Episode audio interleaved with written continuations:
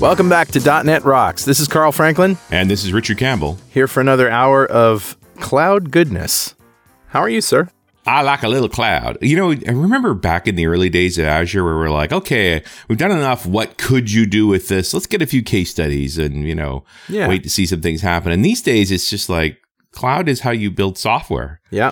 It's funny. And today it's going to be great. Uh, James Sturtevant is here in the studio. We'll be talking to him in a minute, but uh, it's going to be practical application. This is this is going to be a great show, chock full of great information. Building stuff. Yes, but first we have a little thing to do called Better Know a Framework. All right, dude, what do you got? Okay. Over in the Java world, there's this thing called Spring Cloud for Cloud Foundry. Oh, yeah. and uh, it's a microservice toolkit.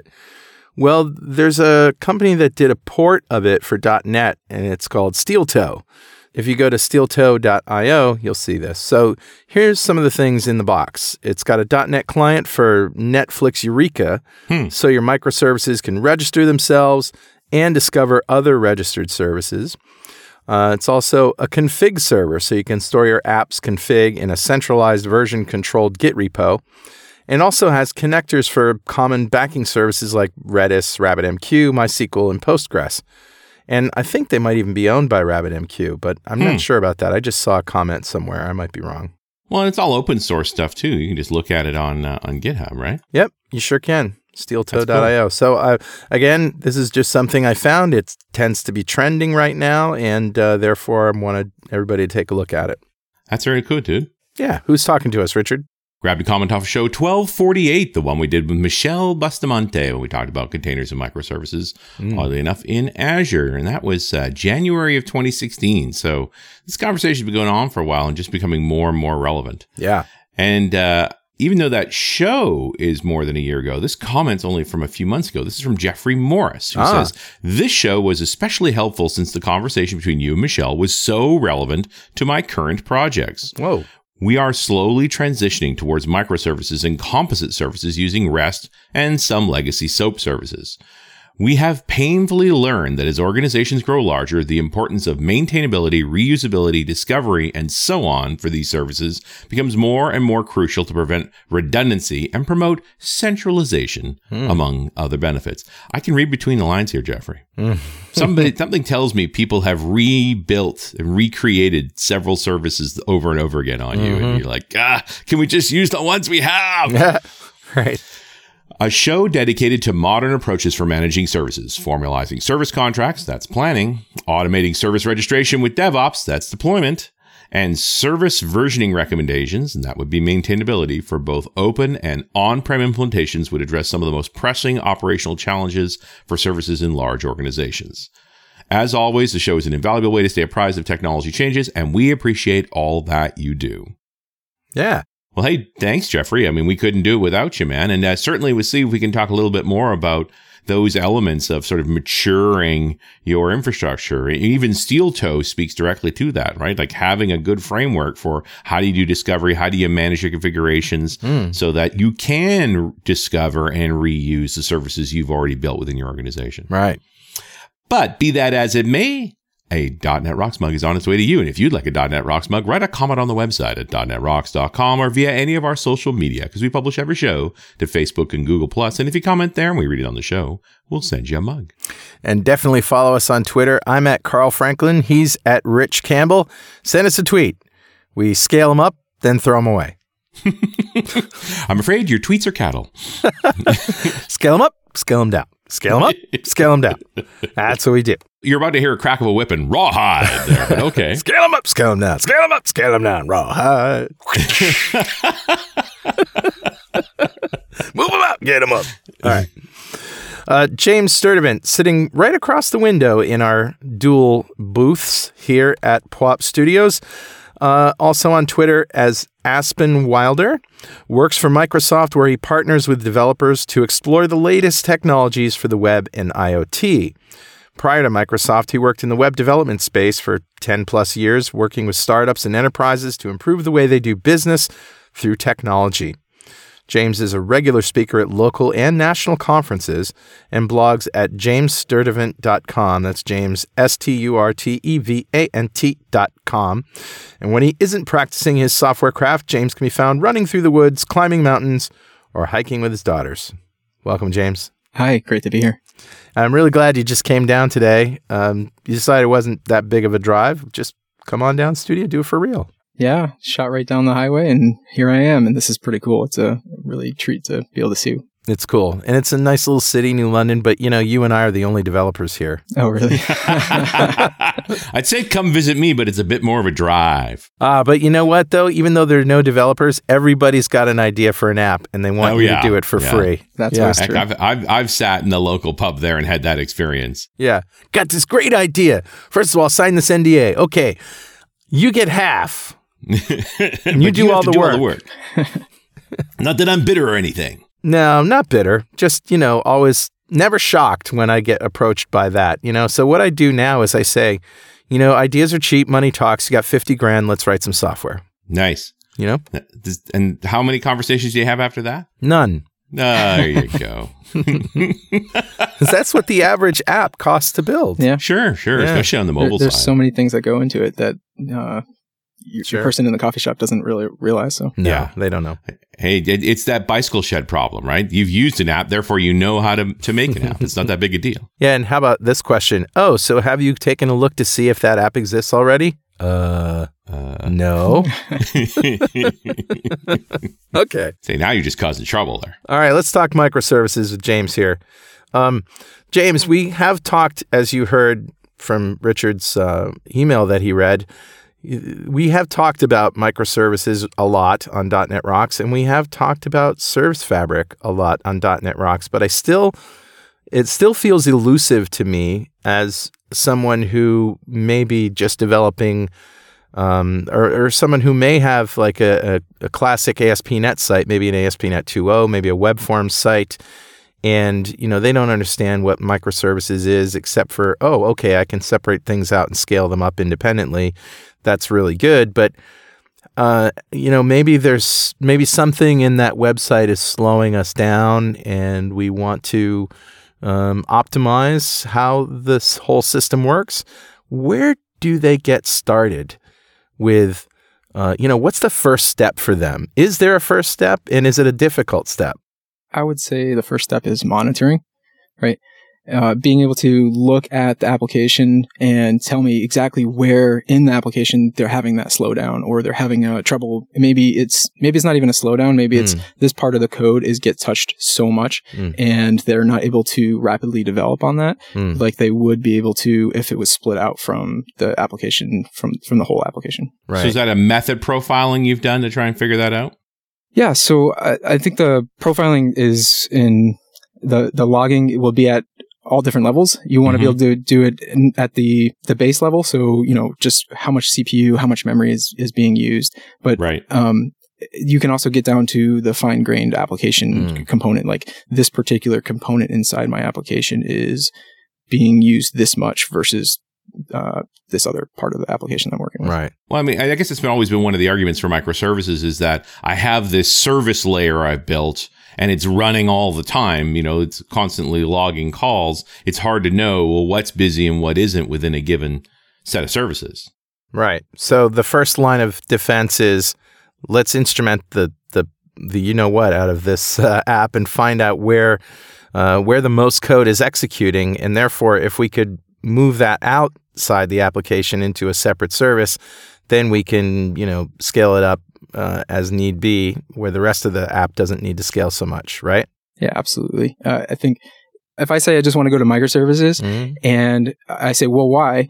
And you say, this is because I want to be able to move faster because um, I want to be able to scale my application. I say, well, what part of the application do you want to scale? Where do you want to scale that? How do you, you need to be able to point to a particular metric or some sort of uh, artifact that you can say that this is the thing that, this is why we're struggling. This is why we're having problems in this particular part of the Okay. application. So let's say there is something now that can't be solved just by, oh, I don't know, sticking a cache in there or something. There is some something that's getting hit so much that we know we could process a lot more transactions if we just move this out. Now, what's the next step?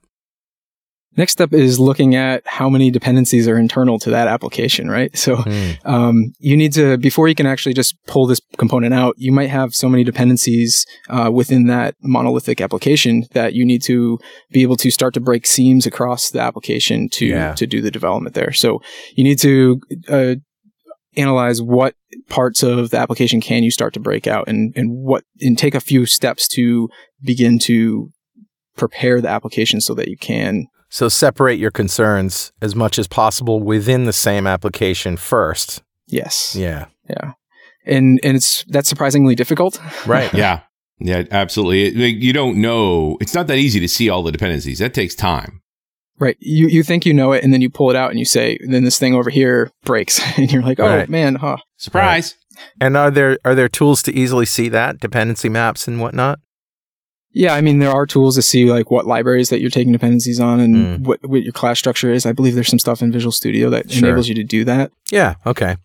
And you know, if you're old school like me, you have what is it? Depends, right? if you're old, you have depends. but if you're old school, there is a there's actually a command line tool that goes back to Win32 that does Oh, a yes. map of all dependencies for DLLs. Yeah, I was just doing um, some some native stuff, and we had to figure out what were all the different libraries we needed to bring in for that Yeah. particular component, and um, that that's the tool we ended up using. Yeah, right. Exactly. See, depends. That's what you need, old people. So, for more reasons than I thought one. you were going to say NDepend, which is is a product. Oh, but okay. You have to pay for it, but uh, it is, and it it's a bunch of tools that does that kind of thing. But uh, and and one of them is you know doing that dependency analysis. But there's lots of ways to get there. now that I have identified that, I've prepared my application for splitting off. Before I split, I, I kind of need to be in the cloud anyway, right? So can I move it into Service Fabric or Azure or a container or something like that? And it- is that sort of the next step? Yeah, I mean, I think there's, depending on the way that you set up your application and what you're trying to accomplish, there's plenty of different ne- next steps. Um, what we see pretty often is, in, in the case of Service Fabric, is you can take your existing application. Service Fabric gives you some capabilities to do this through what we call guest executables or even container support Right. and enables you to take your application as is, package it up, Mm. give it to Service Fabric and start running it inside Service Fabric. Nice. Interesting. And we see that happening a lot because it's the first step to becoming familiar and comfortable with the tool set that you're going to be working with uh, to, Right. to break down these microservices. So even though it's one big app, you can still use the Service Fabric tools and get familiar with it and get all the instrumentation and the scalability and all that. yes, uh, I mean the it's not going to instantly scale. Mhm. Uh, Service Fabric isn't going to be this magic bullet that can solve that problem. Your your application has to be able to be has to be designed to scale, um, but it will give that ability to do that in a pretty easy way if Right. if if that's the capability that has. So now that it's in, you know, now that it's in Service Fabric, I can, and even if it's in a container, right, which is completely cool, I can have a Docker container uh, application in a Docker container being controlled by Service Fabric, right? Yep. Yeah. So then now I start splitting things off. I say, okay, I've got this piece that's ready to go. I can move that into a separate service. Now, when when that is a loaded sentence, move that piece into a separate service because as we all know, there are so many different ways that you can do this. There are Azure functions, there are Azure services, there are, you know, complete Docker containers just for a single service. Yeah. Therein lies, I think, the brick wall for a lot of people. Right. And I think it comes back down to taking a look at the feature that is on your road roadmap next and saying, hey, is this something that is can be deployed and developed independently Mm. and use that as your first service that you build in Service Fabric. Hmm. Um, if not, it's okay to continue to develop in that application and, and b- build it up there. And then as you're looking at it, maybe you can start to break those seams that we were talking about a little bit before. Well, because I think the other area where you might pour work in is this is where we're having the performance problem. Should we peel that one out? Yeah. Yep, absolutely. Um, and so being able to ha- be already in the in that space and start to experiment and do that rapid development um, and build new services is is very powerful with the service fabric. So now new services could be Azure Functions, could be Azure Services, and then there's another uh, stateful service that we were just talking about? Can can you tell us what that is? That's a pretty cool idea. Yeah. So Service Fabric, I I think it's important to realize that um, if just because you move over to the Service Fabric application and you start working in it, um, you don't necessarily build everything inside Service Fabric. So as you mentioned, you could you could have an Azure app function and call out to that, or Mm. um, Azure SQL database, Yep. or Event Hubs, or something along those lines that's already in Azure, and you just kind of call out to it. Or anywhere else for that matter. Exactly. Yeah. Um, and the but the stateful services are uh, a programming model that's built on top of um, Service Fabric. So, so I mentioned before that you can run uh, guest executables, you can run um, containers. The Mhm. kind of next level is moving into this space where we have reliable services, and you kind of tap into the Service Fabric app- application at a higher level, um, at a higher abstraction level, and w- once you do that, the, uh, you can you can build these reliable services, but you can also build stateful services. And the idea of this is that you bring your data and put it right next to the compute. So your application no longer has to make a network hop to read the data, and you can then so, so it's going to be very performant, uh, and th- it's used a lot in sort of like caches and Sure. um, anytime you need to to get that high performance. Or for the old ASP and ASP.NET developers, session state. Yeah, yeah it's a, it's a, it's, It's almost analogous. similar. Yeah. Yeah. Um, so, so you, you would build this any place where you might need to do um, high compute, and maybe typically that data would live out in a SQL server. But that, but the slow part, and this comes back to the monitoring, is that the slow part is the network hop to get the data loaded into your service. Yeah. You, if you know that that's a slow part, you can bring that data locally to that service, so you can do the processing right there, and, the, the read is just uh, to the local disk. Yeah. Very cool. Stateful services would be good for obviously things that are long running, right? So, uh, whereas something like an Azure function has a time limit, you can be in that function, then you have to get out. So, if you were processing a video file, like and putting a watermark on every frame, you know, for an hour long video, that's going to take a while. That's not something that your typical quick function can handle. Yeah, that's some of the the limitations of the serverless compute currently. Um, is you know time frame and memory consumption, and Yeah. when you move into the service fabric space and you want to be able to do do that, you have more control over the services that you're running, and so you can do longer compute uh, pr- processing. Nice. Hey, uh, James, hold on one second. Hold that thought because we have to uh, pay the bills. This episode of .NET Rocks is made possible in part by Windows on the Google Cloud Platform. You may not know this, but the Google Cloud Platform supports Windows Server 2008, 2012, and 2016. It also supports SQL Server versions 2012, 2014, and 2016 standard, web, and enterprise editions with high availability. You can deploy your ASP.NET Windows apps to Compute Engine or your ASP.NET Core apps to App Engine or Container Engine. That's Google's hosted Kubernetes environment. .NET and .NET Core libraries are there for all 200 plus Google.com and cloud services in NuGet, led by Jon Skeet of Stack Overflow fame. But what about Visual Studio integration? Oh, it's there. You can use Visual Studio to manage your GCP resources and deploy your existing apps. You get Stackdriver logging, error reporting, and tracing support for .NET and .NET Core, PowerShell commandlets for GCP, which run on Windows and Linux. and a great set of partners to bring your Windows and .NET workloads to GCP, including Capgemini, Neudesic, and Magenic. So go to gcp.netrocks.com and get your free trial today. And you're listening to .NET Rocks with Carl Franklin and Richard Campbell. James Sturtevant from Microsoft in the Boston office came down to the studios talking to us today about microservices, in particular, Service Fabric from a practical point of view. So now I think this is where the big work begins. Once you've got, you know, once you've got one service broken off, now you know every. Uh, of course, you know what happens, right? When you have success with one thing, everybody wants to jump on it, and you, you start to shove everything in there. and it, it- can you tell us about any projects that you've done recently with Service Fabric where that was the case? Yeah, actually, so just a few weeks ago, I was working with a company, and um, one of the things around Service Fabric is the fact that it doesn't just run on Windows, but it also runs on Linux. Mhm. And uh, it was a bigger organization, and they had two uh, kind of camps inside their organization. One was a Linux side of the, the house and the other was the window side. Yeah. And the window side had taken on and adopted Service Fabric Mhm. and they were having success. They were using some of these more advanced programming models around actor model and stateful services. Yeah. And the Linux house, side of the house was like, well, how, how are you guys doing this? Right. And so they started to look and they said, well, we have Service Fabric and they, they got interested in, in developing on that side of things. And they, um, they kind of took that approach where, hey, we're going to take our application and put it in a container, begin to get used to the tools uh, that Service Fabric provides us. Hmm. And then after that, they're going to be bringing on new services to, to develop. Uh, and, and particularly the one that they were interested in was alerting,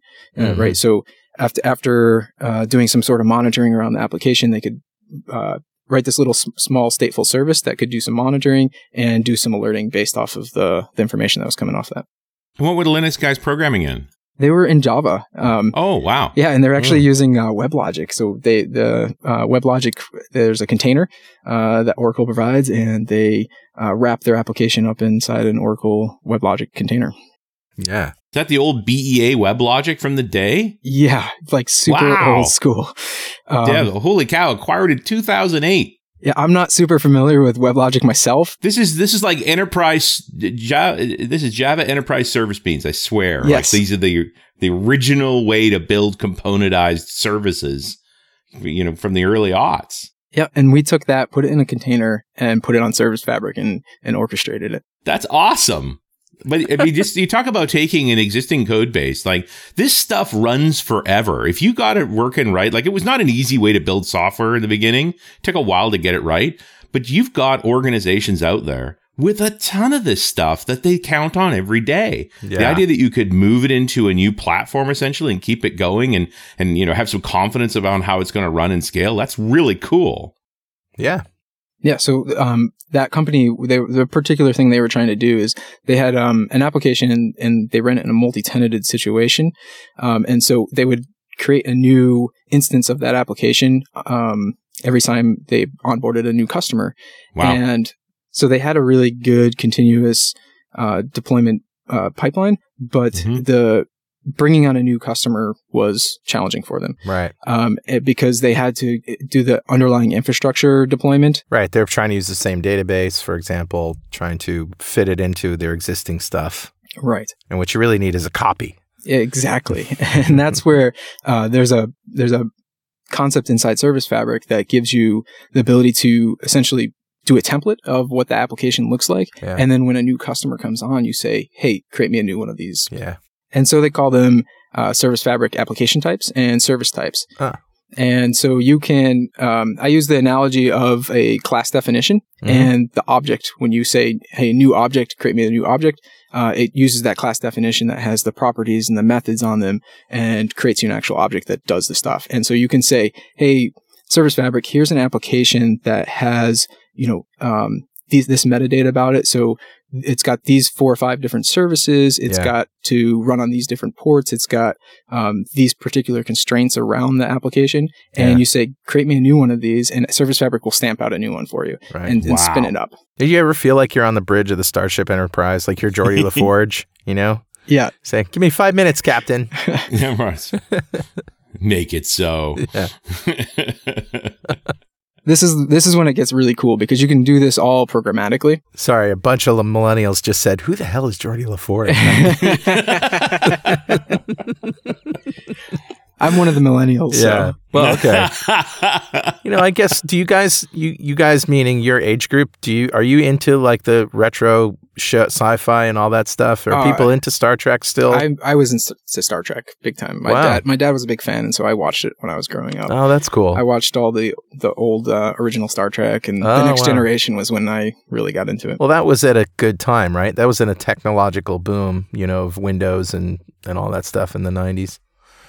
Very cool. All right, I didn't mean to derail you with the Star Trek talk, but uh, okay. No worries. So I just like the whole idea of here you've got a Linux Java team and a .NET Windows team running in the same infrastructure. Are there apps interoperating at all?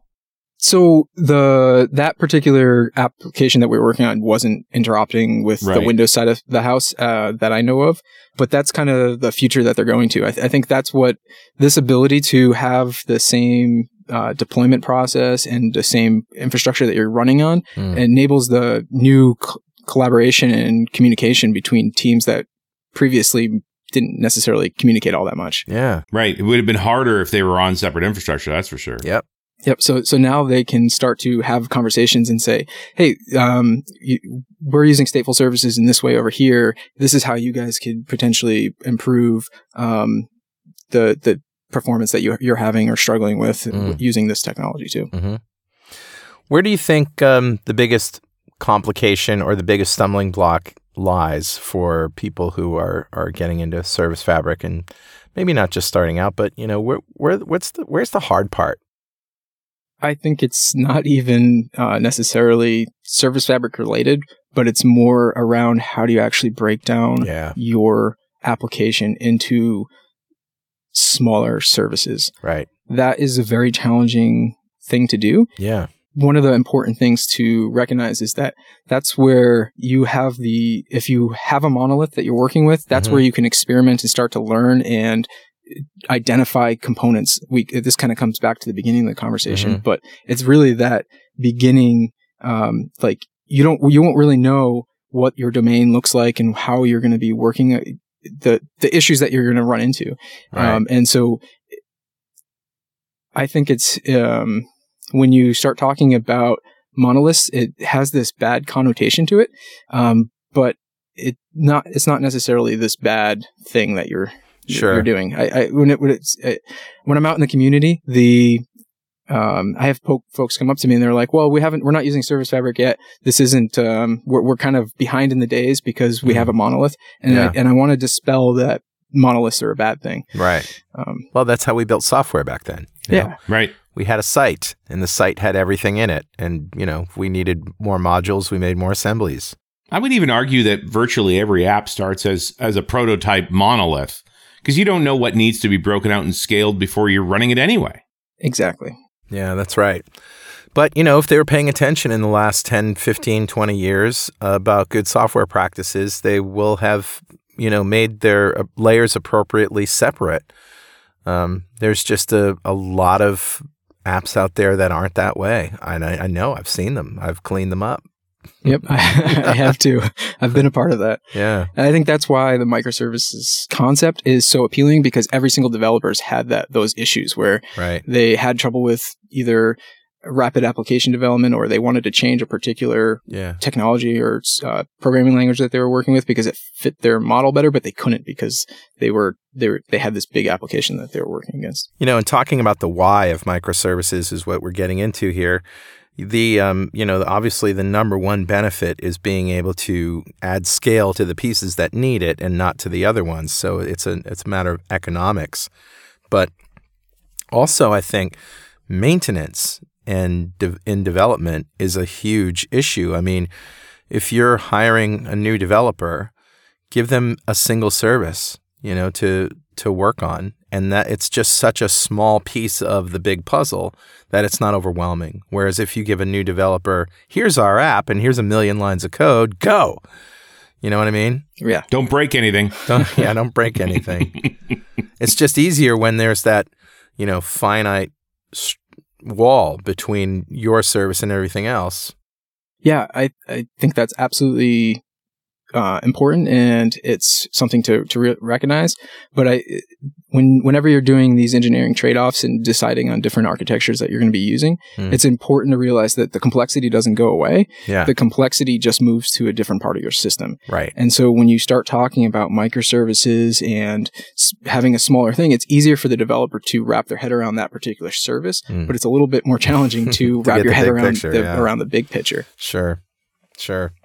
Well, Richard, Yeah, buddy. guess what time it is now? Uh, it must be that happy time again. Yeah, man. It's time to spin up a service that loads and monitors a service spin up service with monitoring. Uh oh. We're getting it's going to be inception time soon here. You know what inception told us? What? Too, too many virtual machines and everything runs slow. Yeah, right. Well, you know, they hadn't seen microservices. That's what I'm saying. it's actually time to give away a DevExpress DXperience subscription to one lucky member of the .NET Rocks fan club. Become a UI superhero with DevExpress UI controls and libraries and deliver elegant .NET solutions that address customer needs today and leverage your existing knowledge to build next-generation touch-enabled solutions for tomorrow. Whether it's an Office-inspired application or a data-centric analytics dashboard, DevExpress Universal ships with everything you'll need to build your best without limits or compromise. Learn more and download your free 30-day trial at devexpress.com slash superhero. All right, buddy. Who's our winner? Today's winner is Manish Mutta. Hi. Congratulations, Manish. Yeah. Golf clap for Golf you, clap sir. for Manish. Manish just won the DXperience subscription, a big pile of awesome from our friends at Developer Express, just for being a member of the .NET Rocks fan club. And if you don't know what that is, go to .NETRocks.com, click on the big Get Free Stuff button, answer a few questions, and join the fan club. We have thousands of members all over the world, about 13,000 last time I checked. Nice. And every show, we like to give away stuff from our sponsors. And every December, we give away a $5,000 technology shopping spree to one lucky member of the .NET Rocks fan club. All right, James, it's your turn. And uh, I saw you there getting your your your Got what I want ready. All right, what are you going to buy with five grand? Well, so um, this past Christmas, my wife bought me a CoDrone. It's a little programmable drone. Okay. Uh, there's an Android component and there's a little drone, and so you can program. You you write in. Uh, they've got this little API that you write against, and you can fly it. Neat. So I want to get a couple more of those. Those are not too expensive. Mm. Um, but then we've I've also been playing with um, the Intel TX1. It's a um, machine learning uh, microprocessor. oh. They have 256 CUDA cores on it, so you can do you basically build your model up in the cloud, and then you can deploy the built model on this um, oh, man. component. So you can do all sorts of really cool stuff with it, with um, like image processing, without having to do any network calls to to call out to it. So I want to take one of these things, and they're uh, you can't see the the listeners can't see, but they're about, about, four or big. five inches around. Yeah, so you can take them. They look like a um, Raspberry Pi, and you can take that and put it on top of the CoDrone, and then have the ability to do image processing and all those things like that. So Wow. and, and make kind of like a little swarm of them would be really cool. so you can put out a swarm, and together they'll make this huge ultra high res image, right? exactly. I don't I don't know exactly what I do with it, but it's, It's very uh, Skynet. Yep. Yeah. I've seen drones that have been programmatically controlled in their flight path do sort of air ballet, you know, like dancing, like sort of air show stunts and stuff. Have you seen that? yeah, Yeah. yeah. It's crazy. I want to do that in my living room. like to do that over the neighbor's house. Yeah, I actually had a drone fly over the house the other day. Really? Fairly, fairly high altitude, too. I was waiting for the missile strike, but no, it didn't come. Oh, well. Maybe it was delivering some Amazon stuff to your neighbor. That's possible. Or just taking aerial photographs, right? Yeah, right. It's interesting. Um, diving back into this thing, uh, what's the role of containers? So is containers sort of like the alternative to the uh, executable system? yeah. Um, so you can you have two different options when you want to Mhm. move an existing application over with Service Fabric. And the first one is the guest executable, so you can just take Right. any executable you want. Uh, the second one would be a container, and when you do the container, you get all the stuff that the container brings along, which is all the it wraps up all your dependencies and configuration in one nice, easy to use package. It's also great if you have existing containers, isn't it? That you want to just, you know, move into service fabric and then slowly chunk them out. Right. Yep. Exactly. And it also brings along the ability to um, control the the resources from the container level. So you can say Mm. with with a container, you can say. Um, I want to have this much memory and this much CPU, and you have Right. that kind of isolation that you would get from containers. It's like a VM in a lot of respects, just no, it's no operating system. It's smaller and lighter. What does a service fabric on premises look like? Because I know that the software you can download and run it on your own machines. What does that look like? So I'm not super familiar with the on-premise side of things. Um, I've seen the demos and seen them running it. Um, you basically download a executable and you can run it, uh, and you set up the cluster, the set of machines that you're going to be running this thing on. You run this Mm. installer on each of them, and they can find themselves and and begin to operate as a larger cluster. Wow. And so they will do, automatically do scaling up of services across that cluster as need be. Yeah, so you get all the same stuff. It's the Yeah. same bits that you're running up in Azure. Um, you're getting them on, just on your local machine. That's wild. It's really interesting. Have you ever, Richard? Have you ever had a customer that wanted to do something like that? I mean, before this was available. Mm, yeah, I mean, I've always wanted folks who wanted symmetrical execution between a remote data center and the local data center, but you know, the the idea of public cloud architecture Right. you know that that you know this is a different scale and I, I mean i'm and it's always been up until recently it ran if you ran in the public cloud and ran in a way that's not going to run on premise this this idea that we could do both i think it's a pretty new concept and i, I haven't found a lot of folks doing it yet but it's nice to know it's there Yeah. it almost feels like a checklist item Right. like ah okay well we could run it on premise if we want Right. or any other cloud. well that is an interesting angle we did a show a while back with vishwas uh, lele talking about that whole idea of what if you wanted to run in both azure and aws Right. And they did a demo of that, like a Build. Was it Scott Guthrie did that, running, uh, running it on a- AWS? Yeah, I, I can't remember One of who, the who ran it, but yeah, one of the Scots did it. And um, yeah, they, I mean, they within an hour they demoed it on prem, so running on the local. They had a set of uh, VMs or s- set of hardware machines sitting on the um, th- on the stage. So they ran it there. They ran it up in Azure. They actually ran it on AWS, and um, they showed how you could the same deployment model. So um, you can use the Azure CLI to actually deploy to these things. So you can use that same CLI to deploy to all three of those Right. and there was no change to the application that you were you're working with and deploying. Hmm. Um, the only thing that changes is just kind of the the networks that you're using. So Hmm. Azure has a different set of tools and like infrastructure that you use versus something like AWS. Right. Interesting. And you, and you would hope it would run best on Azure. you know. Yes, and that's definitely the case. Good. Uh, yeah, this is just a. I think we're from an enterprise architecture point of view, we're in unprecedented territory here. Like I feel very empowered to be able to take like those Docker containers that will run nicely on a on a developer's workstation, so that he's running in the same configuration as production effectively, and then he can push it through QA, and we can make replicas of them and run them in parallel for a big test farm.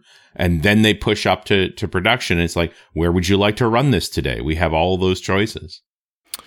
So let's say uh, we're back in ASP.NET 2.0 land. As I said before, you know we've got an application that needs to move up, and and there's this uh, you know um, guy on our staff who knows all the the tools and who has all the Git repos that he needs to to put stuff in containers and manage it all himself. And this is one thing that we've been talking about on the show when Service Fabric comes up is that you have the the archetypical developer who wants control over everything and wants everything in a container and wants the source to every little tool that's running in there uh, so that they can control everything. And then you have, you know, the rest of the world, which I would argue there's more of, and enterprise level developers, people who listen to our show mostly, who want to leverage the the platform as a service f- offerings from Microsoft, and you know, Service Fabric falls right in line with that. Um, what do you say to those people who, you know, have been approached by the by the people who want all the control? Is there is there a case to be made for doing everything yourself versus going into Service Fabric and letting Azure do it, or or is it just like no, just just trust us and let's rock and roll? So I don't think you need to necessarily trust.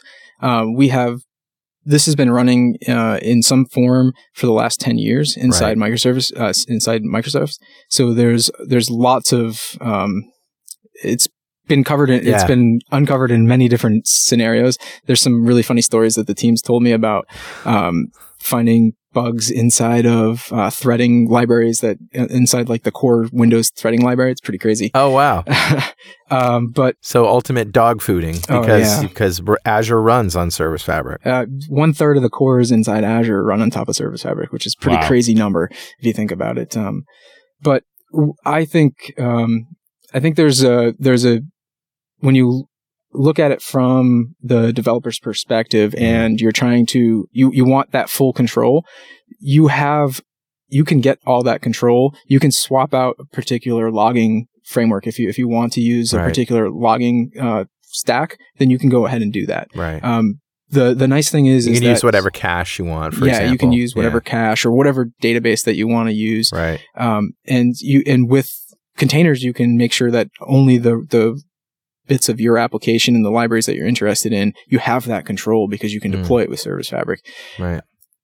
The thing that Service Fabric enables is being able to say, here's a set of best practices that have been used and tested, and this is how you integrate with them without having to go out and see, you know, five or six different options and try to evaluate the best of Got those. it. And so that time, that time that is required to do that research and do it properly, I think is um, where Service Fabric can say, "Hey, here's a here's a bunch of tools that are solid and, and work Right. and have been tested.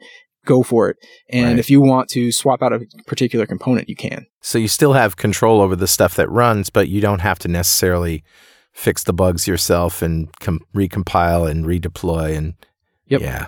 I mean, there's we don't want to be reinventing the wheel. We want to be moving forward and, and developing um, our applications uh, using some best practices. And I think Service Fabric gives you some of that right out of the box. Right. So, what if when we do this move to Service Fabric, we discover in the early phase that the piece that's slowing us down and holding us back isn't actually something that can be fixed with uh, Service Fabric or even a microservices per se? Like, let's say it's just a bad database. I mean, there isn't any any way short of you know redoing the database in in another more scalable or whatever uh, technology, right? Yeah. If if you find out that um, all the processing is happening in the database, and I've seen that before, where all the Mhm. logic and all the business logics in the SQL database, and you know, just moving your application to Service Fabric isn't going to solve that problem. Sure. And so Mhm. you need to go approach and figure out how to break that down and begin to uh, develop it so that you improve the performance there versus throwing it on Service Fabric and saying, well, hey, Service Fabric or any other orchestrator isn't going to solve that problem. And it's, and so Yeah, and, and then you end up bl- blaming the tool instead of you know looking at the this the server that sure. Yeah, Richard and I have never seen any SQL servers like that, have we, Richard? No, never. That doesn't That happen. doesn't happen. No, it's crazy time. I, you remember when they uh, when Microsoft announced the the .NET framework was going to run inside uh, SQL Server, and it does for what was it? Extended stored procedures, right? That's like 2005, dude. Yeah, I know. A long I know, time man. ago. You know, yeah. But so those systems are still running. Yeah, and it does make it a good idea. It was off by default for a reason. Yeah. Yeah. There were certain classes of problems that it addressed, Mm. but it's you know such a classic. It's your foot moment when you try to you decide to go down that path. Are most of your um, customers, um, when developing new systems, are they still going with a, a relational database like SQL Server and stored procedures as a layer? Or do you find that there's a lot more emphasis and a lot more embracing of, uh, you know, either NoSQL databases, document databases, um, non-relational, or even if they're relational, you know, maybe sort of not so not not putting so much logic in the database itself. yeah absolutely not putting so much logic in the database itself i think that's really important to um to recognize but i think you know SQL Server's been around forever, or, or SQL in Mhm. general has been around forever, and so it's a it's a really good choice for a majority of your applications. Yeah. And again, it comes down to your particular scenario and being able to understand, you know, what is your scenario? Is it a bunch of reads or is it a bunch of writes? And Mm. picking the right database for um, that scenario that you're trying Right. to solve. But certainly these document databases work better in containers, don't they? Uh, so I think there's two schools of thought when it comes to running databases in containers. Uh, one of them is Or to, from containers or anyway. from containers Yeah. anyways yeah one of them is you put you you can do that and the other one is to let the this database be outside of whatever orchestrator you're working in yeah. Right. I mean, certainly if you're going to put the data uh, engine in there, the, the database itself is living somewhere else because Yes. containers are transient and that's bad for data. yeah exactly. but yeah, it's a really interesting to decide when you're going to put something like a database engine into a container. Right. Uh, unless it's, re- I mean, the, the like the Mongo engine's so light. Right. And document DB, right? Mm-hmm. Well, that's a service in Azure. Mm-hmm. Right. So what's next for you, James? What are you up to these days? I know that you you and I, our companies worked on a, a project up in, in Maine I don't know how much we can talk about it, but we're, you know, App vNext Yep. is doing an IoT project and you did the back end for that, right? Yeah, so I worked with it's actually company Rockstep. We did a uh, case study with them. So I have a case study on the on the website talking about how we built out their backend infrastructure with uh, IoT Hub and uh, Azure Stream Analytics, and we even used some Azure um, functions to Mhm. uh, do some alerting and processing there. Yeah. And so you can go check that out. Uh, I can probably pass you a, a link to that. okay, that's cool. Yeah. Yeah, and uh, one of our guys is working on the IoT part of it, and uh, man, it's awesome. It, ba- basically, monitoring lab animals with IoT devices, and you know, just watching the traffic going through Slack on this project has been fascinating.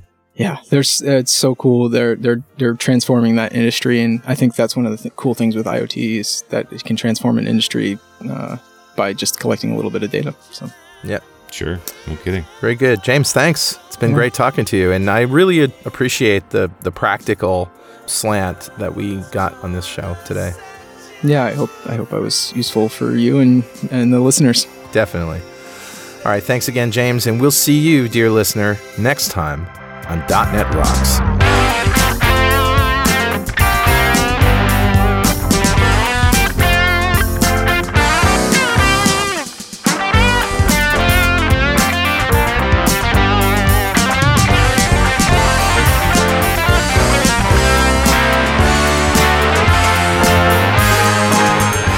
.NET Rocks is brought to you by Franklins.Net and produced by Pwop Studios, a full-service audio, video, and post-production facility located physically in New London, Connecticut, and of course in the cloud.